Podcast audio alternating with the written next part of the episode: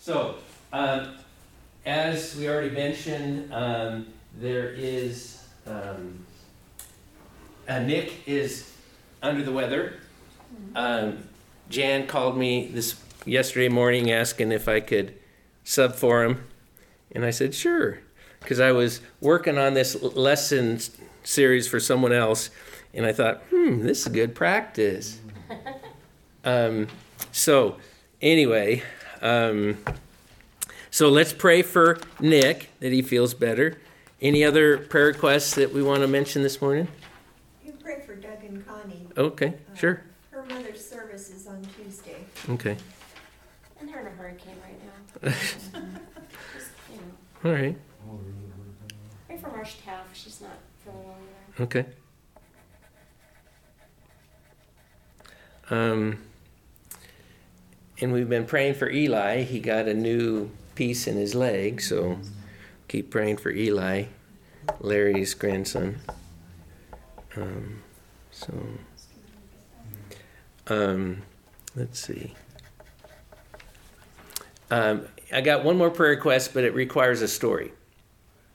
Um, back in 2008, um, I had an opportunity to go to the Big Sky Scholarship Camp for the first time, and I met the director. His name was Frank Eckes, and he's he was doing it for many many years, and he he's gonna he retired about five years ago, but he's gonna be 91 this September. He is a go getter, and um, he was telling me that um, the three most important leaders in his Sparks Club never came to club because they were his prayer warriors. They were praying for the club while he was at club. And he called them his most important leaders because they were, it made a difference in his club. So I was telling him about um, the assignment I have this year, and that's not only doing Journey here on Tuesday nights, but Journey at Grace Community Bible Church on Wednesday nights. So um, I thought, well, I'll put out the prayer request to pray that God would raise up people that would pray for our Awana clubs. And I'll take the first few, but anyway, um, on either Tuesday nights or Tuesdays or Wednesdays, you get to choose. So if, if, if that's something you'd like to help us with, um, feel free to let me know and I'll get you signed up. And what I'd like to do is um, make sure that you know every week any particular prayer requests. And I'd at least like to give you the names of the clubbers in that club. So what I'll do is I'll link you up with a club. So if you like the little kids, you can pick the Cubby, Sparks, TNT, Trek, or Journey to pray for on those days if um, that's something God would have you do and lay on your heart. So, anyway. All right, let's go ahead and begin, and we'll get started. Father, thank you for this time that you have given us, and I pray that you would lead and guide our thoughts this morning. And Lord, I pray that for Nick, Doug and Connie, and Marcia, as they're dealing with various trials and difficulties. I pray for Eli, um, recovering from his surgery. Lord, thank you that we can trust you and we can pray for um, our church family and our friends and know that you are going to take care of them and we can be a part of their lives and a part of their journey through prayer. Thank you for that privilege. Lead and guide us as we look into your word this morning, for I ask it in Christ's name. Amen. Okay, um, trials. They are a part of life for a few reasons. One is we live in a fallen world.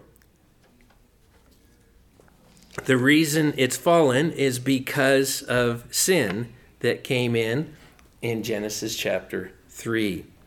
And one of the phrases God used was the cursed is the ground is cursed because of you and because of what you did.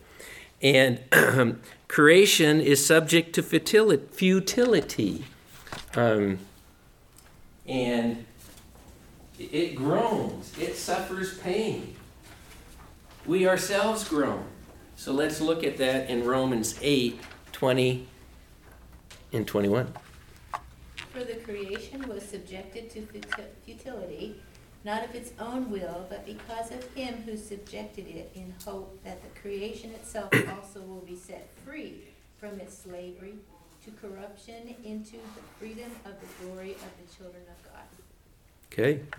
There's hope for a future. But now there's a mess. We live in a broken world and it even creation has been impacted by the fall. Um, second, there are trials in life because we are all broken sinners. Romans 3:23, all have sinned and come short of the glory of God, and we're all in need of a savior.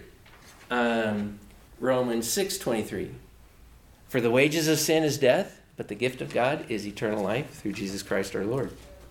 So, um, not only are we broken sinners, but we have a sinful nature with its lusts and desires, and um, and those show up in disobedience, causing hurts, habits, and hang-ups that results in suffering.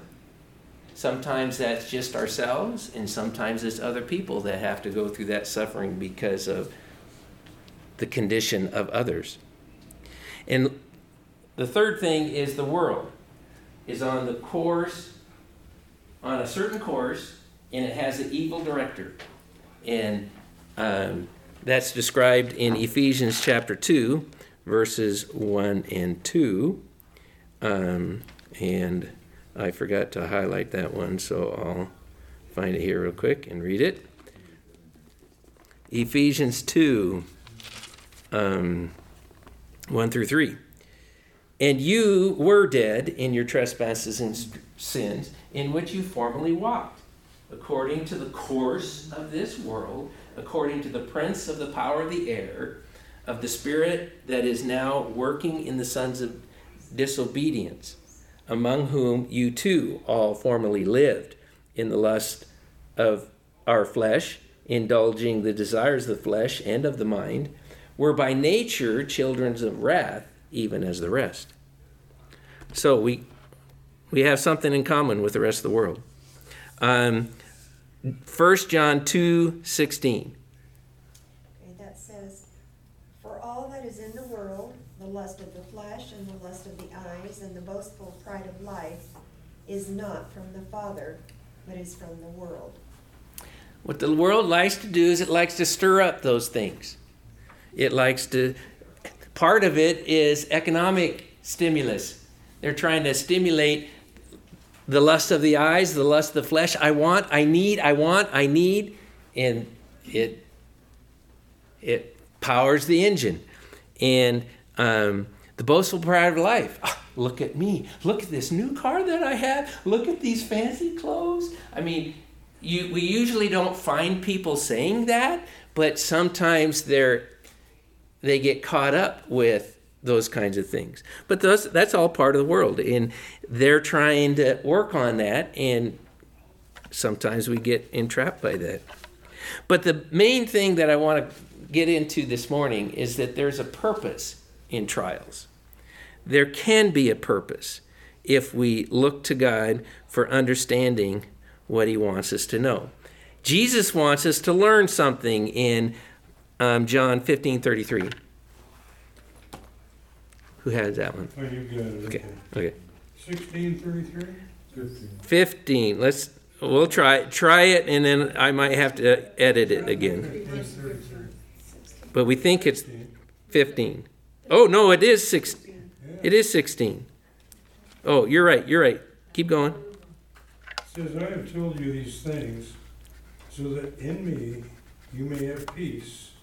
In this world you will have trouble, but take heart, I have overcome the world.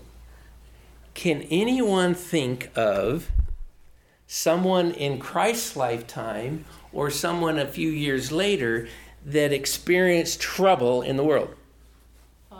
Paul. Obvious. Who else experienced trouble in the world? That he was talking Peter. Peter had a buddy, what was his name? John. John. All the disciples had trouble in this world. Jesus had trouble. Jesus had trouble in this world. But notice, he did not say, I'm going to get you out of the world. I'm going to give you what? What was he going to give him? Peace.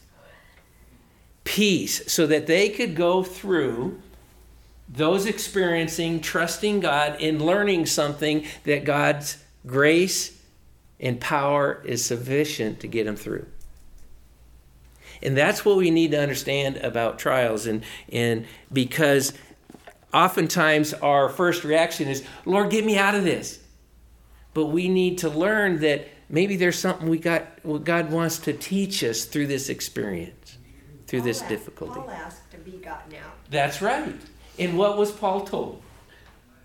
My grace is sufficient for you because my strength is perfected in your Weakness. And so Paul was willing to boast about his weakness that the power of Christ might be manifest to the world. That is what is so important. Um, I heard a message a while back by Louis Giglio, and he was saying when it comes to being a witness, he says, people nowadays, they're not looking for information, they're looking for transformation. Okay, you believe this stuff? How has it changed your life? Because you might have all kinds of arguments as to why this is true, but the main point is is it lived out in your life? Has it made a difference in your life? Because um, Jesus told us, um, let your light so shine before men that they might see what? Good works. And glorify whom? Your Father which is in heaven. That those good works have to be in such a context wow that's different than just any old good works. It has to be in a context of wow that's unusual. And that's what jesus wants is because if we can have peace in chaos that's going to stand out. And peter puts it this way um, but sanctify the lord god in your hearts and be ready to give an answer to those who asks somebody has to ask me?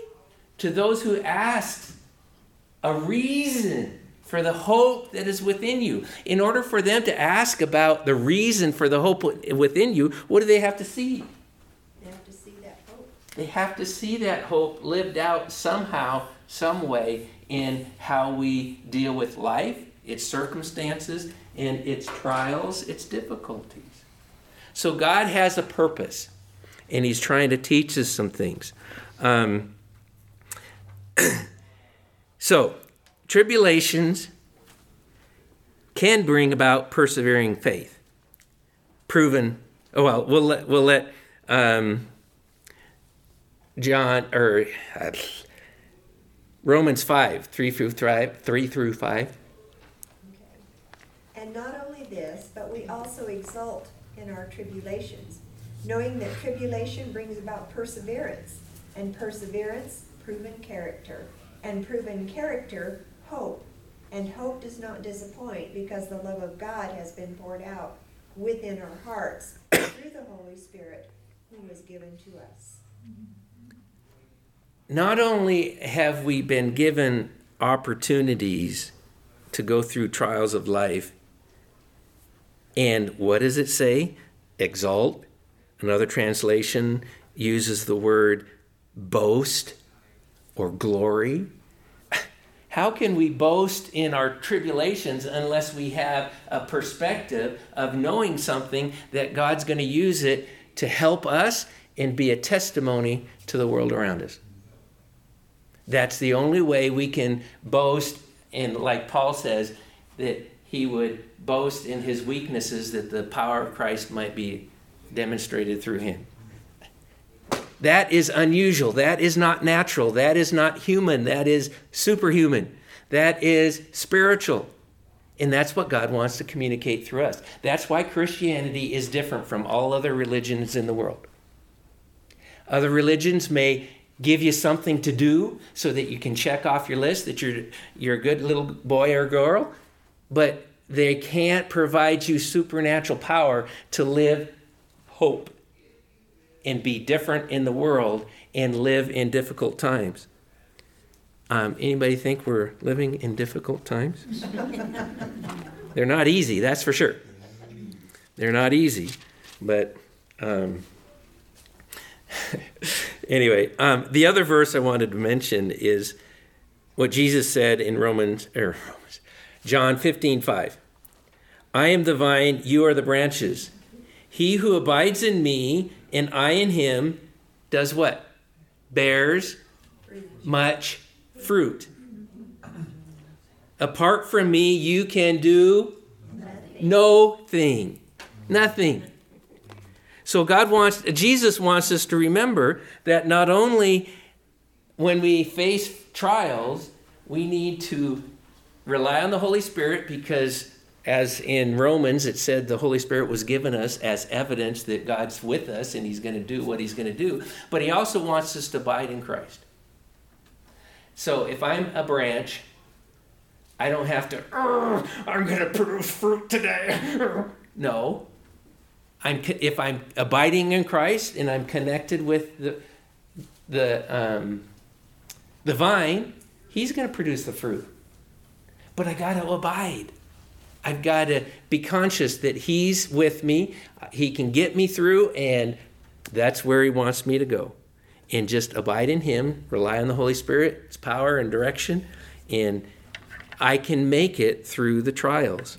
Now, um, let's see. 1 Peter 1 7.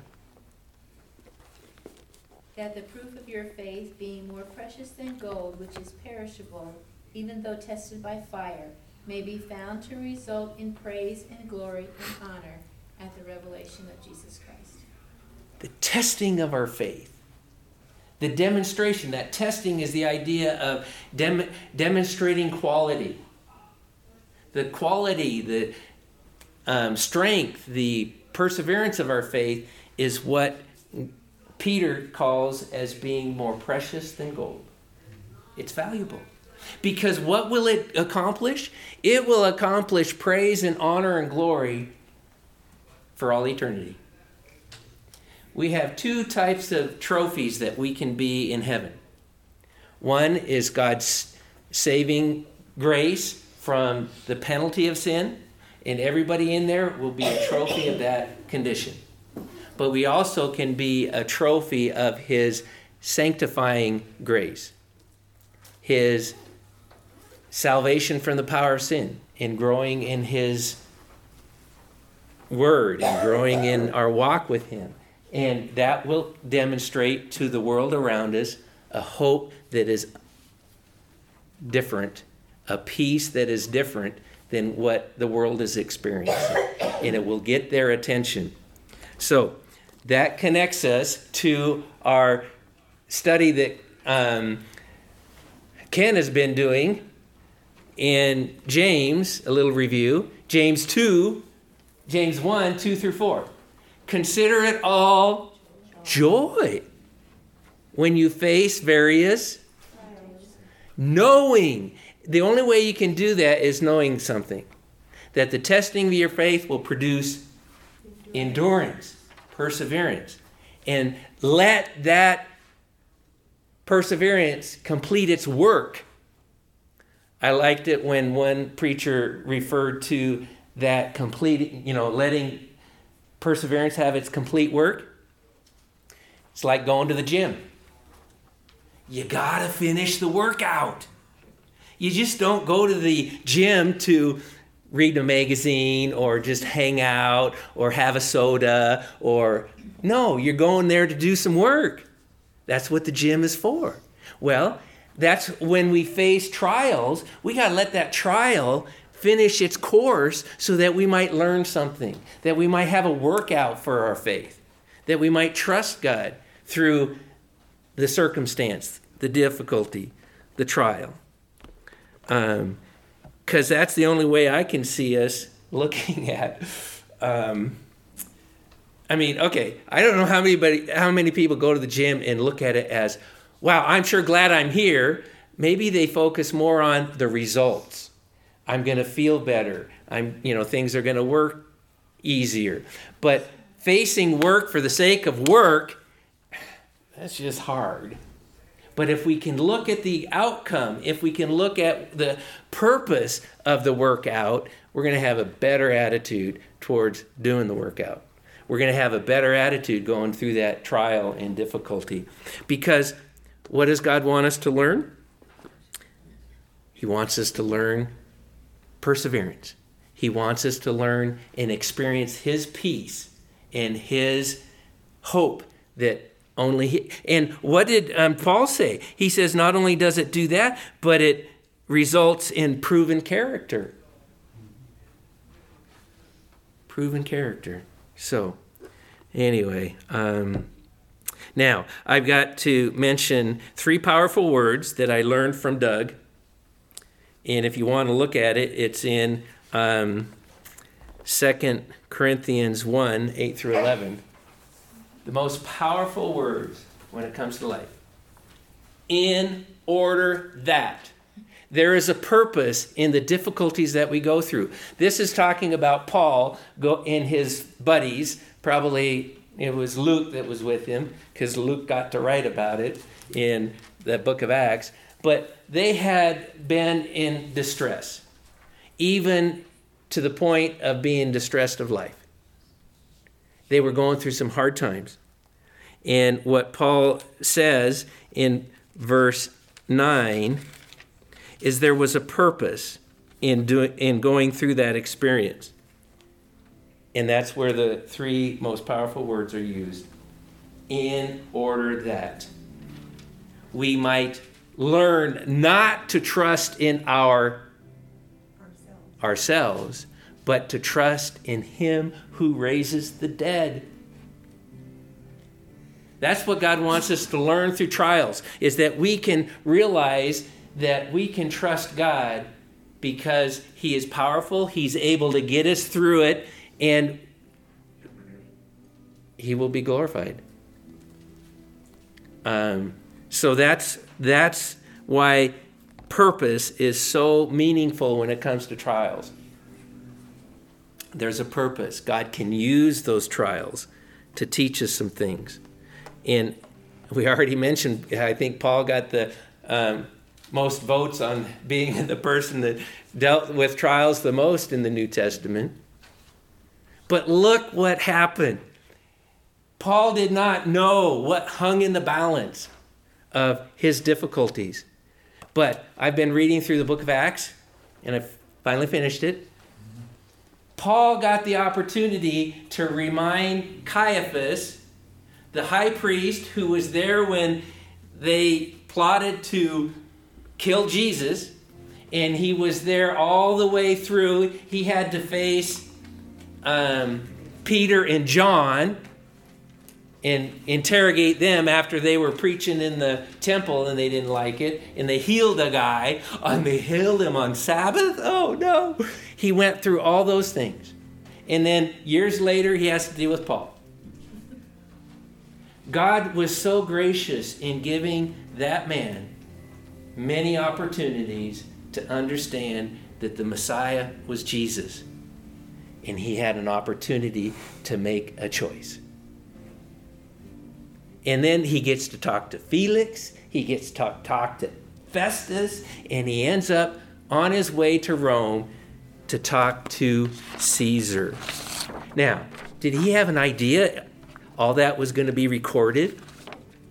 Now, he had spent time in prison.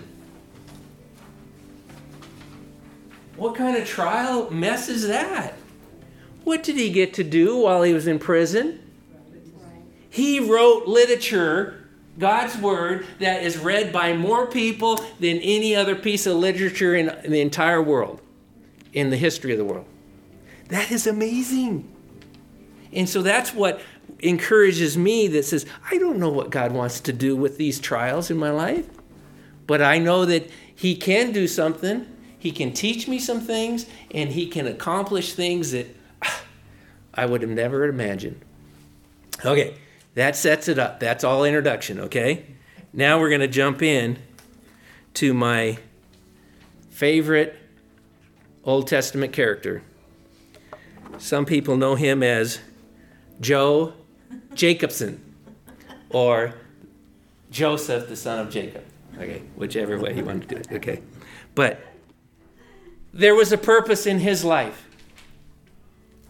His purpose was to learn the presence of God, that God was with him, and to be encouraged and to experience endurance, and that God was his helper.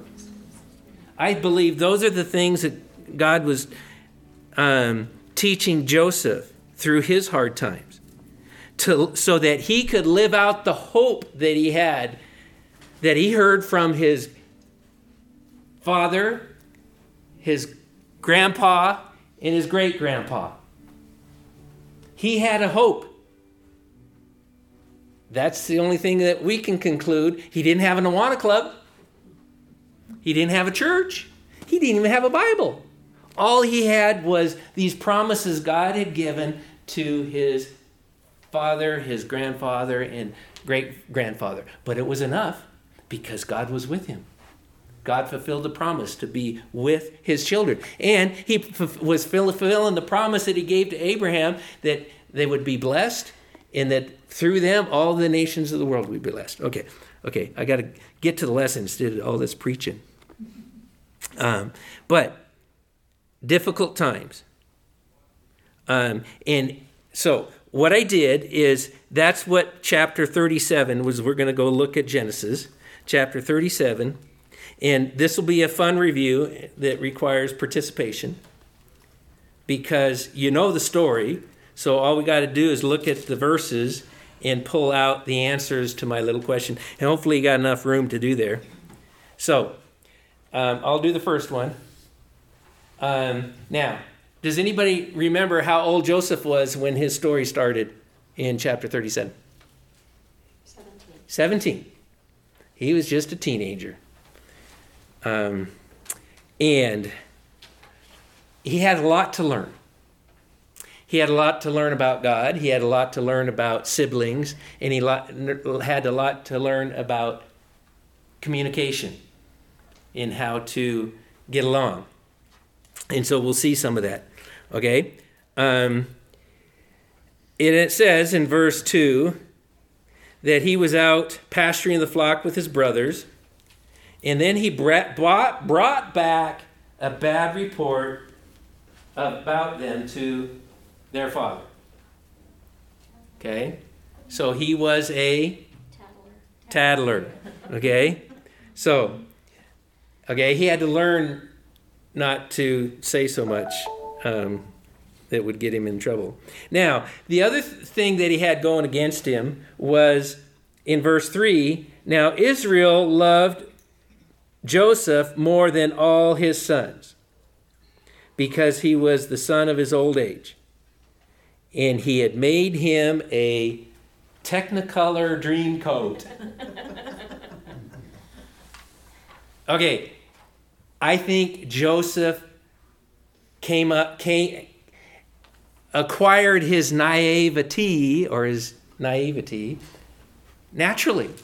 His father, hello, have a spoiled brat here, and what's the other kids going to do? Resent it. And that's so the problems, the rough beginnings was his brothers hated him. They were jealous of him.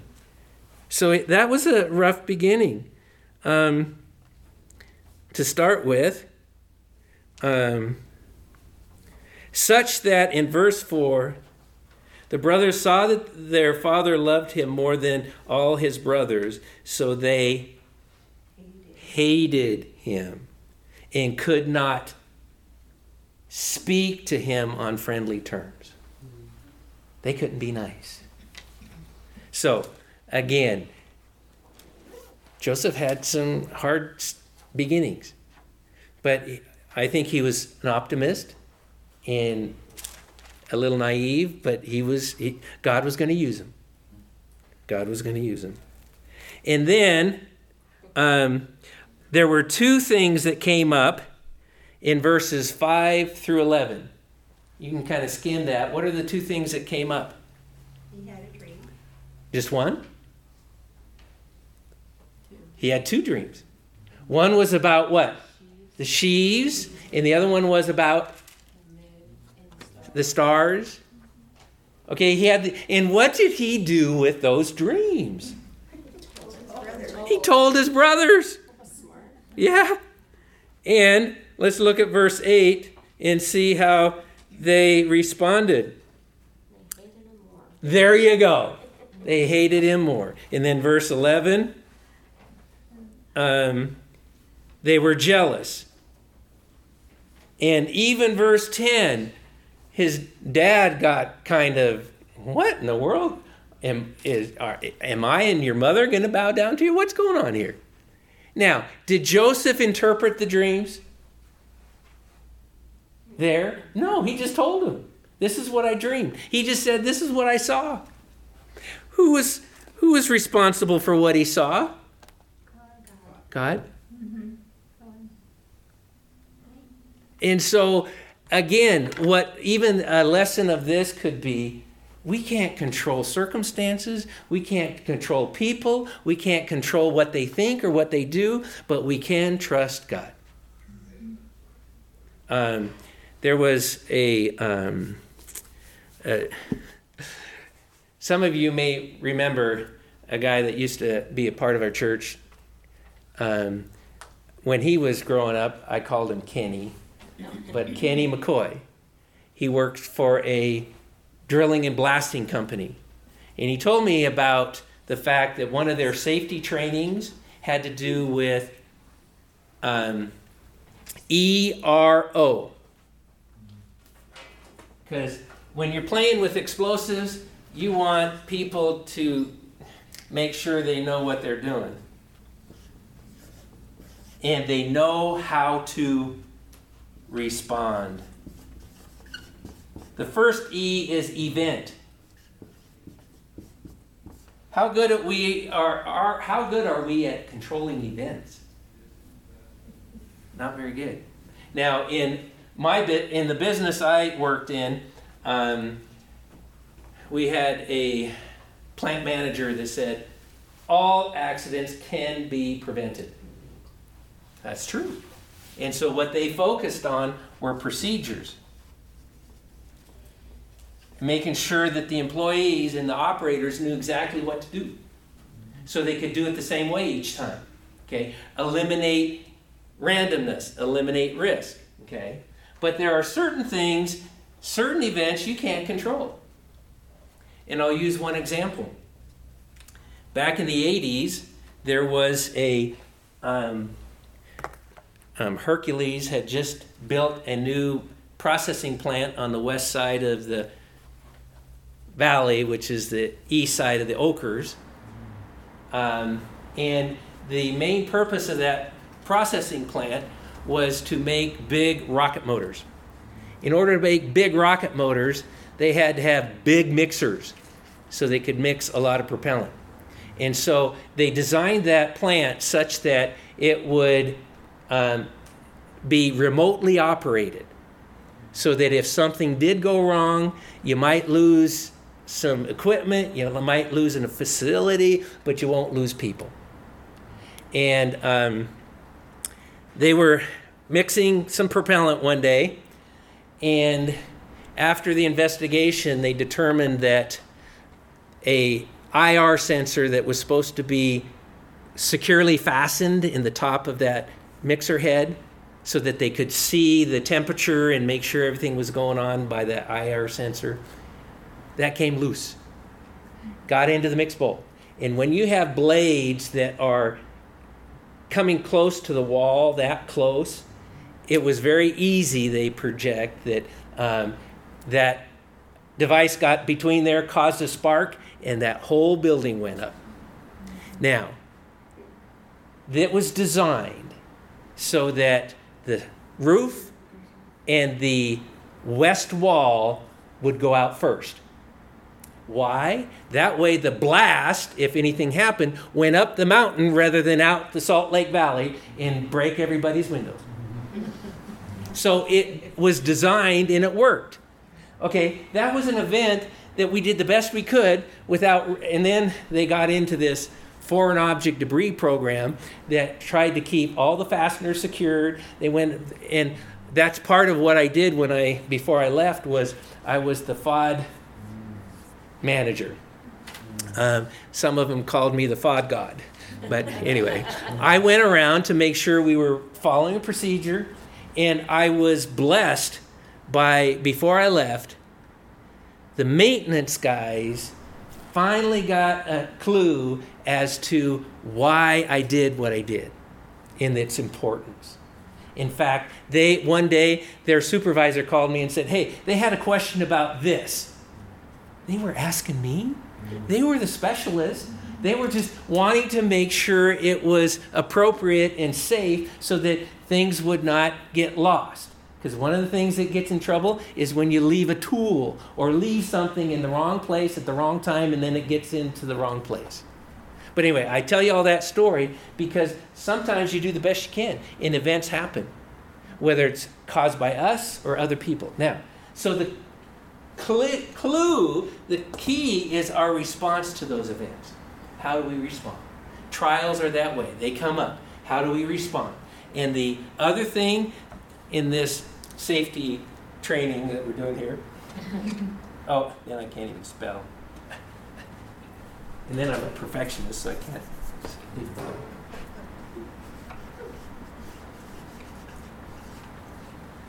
Outcome. Can we control the outcome? The only thing we can control is our response because there may be other people involved in the event or the circumstances. So I can't control this, but I know who someone who can. Who can control the outcome? God can. So that is why a proper understanding of trials is important. And um, so he had a rough beginning. He had two dreams, and the response was his brothers what hated him and were jealous okay and i could not i cannot believe this just shows how bad both jacob and joseph how bad their case of being naive was what did jacob have Joseph do? Oh, Joseph, go check up on your brothers. the brothers that like you so well. And Joseph, go by yourself. And not only that, Joseph, I want you to wear something. I want you to wear your Technicolor dream coat. Now, the reason I call that, refer to it that, is because Joseph and the Technicolor dream coat is my favorite musical. Um, Skeeter Scott. Anybody remember Skeeter Scott? He had that. He, he was part of the drama deal that did that at his high school up in Bountiful. I went to every production. Anybody know Nate Delgado? Um, is it Paradigm? Is that where he's at? Yes. His school did the same production. I went to every production. I love that musical. But did you see it with Donny Osmond? I saw it with.